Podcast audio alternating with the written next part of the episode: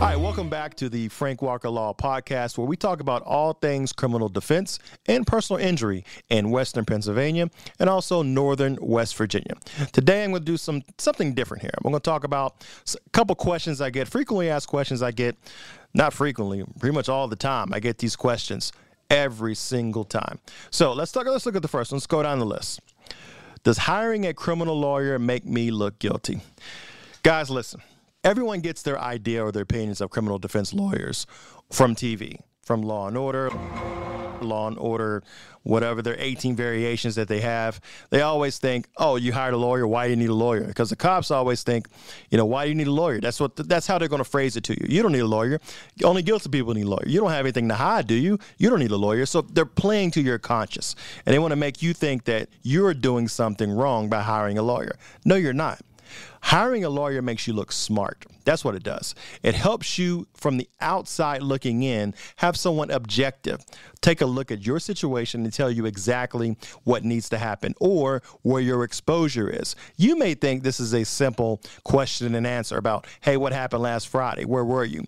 But the lawyer looks at it as, well, wait a minute where were you last Friday? That means you weren't here. That means you can't, you could not have seen X, Y, and Z. That means you may have been exposed to this. That means someone else is in trouble. And that means that per other person who's in trouble may have called you before them or may have a relationship with you prior to that. So it leads to a whole bunch of other questions. But the officer's going to slow play it to you officer, detective, agent, whoever's at your door. They're going to slow play it. Ask you a couple questions, get your guard down. You don't need a lawyer. You're not under arrest. You don't need anyone to help you out here. Just answer a couple questions for us. Come on down to the station, answer some questions. Now, how they're going to do it also in real life, they're going to leave you a card or they're going to ring your doorbell and show up and surprise you. Oh, Mr. Franklin, actually, uh, there is one thing. Or they're going to call you and not leave a message. Or if they do leave a message, the message will go something like, hey, this is Detective so and so. Give me a call when you get a moment. You have no idea what it's about, but your curiosity is going to get the best of you. You're going to call them back. Hey, what's this about? I'd rather talk to you in person. It works better if I talk to you in person. Where are you at between five and six? I can come by your house. Oh, I'll be here. You go over there, you start answering questions. They butter you up. Hey, where you go to school, all this other stuff. Next thing you know, hey, we got this allegation. We just want to clear it up. Before we go to the prosecutor and give us our side of it, we want to give you an opportunity to get your side of it. What happened then? What happened there? Was it consensual?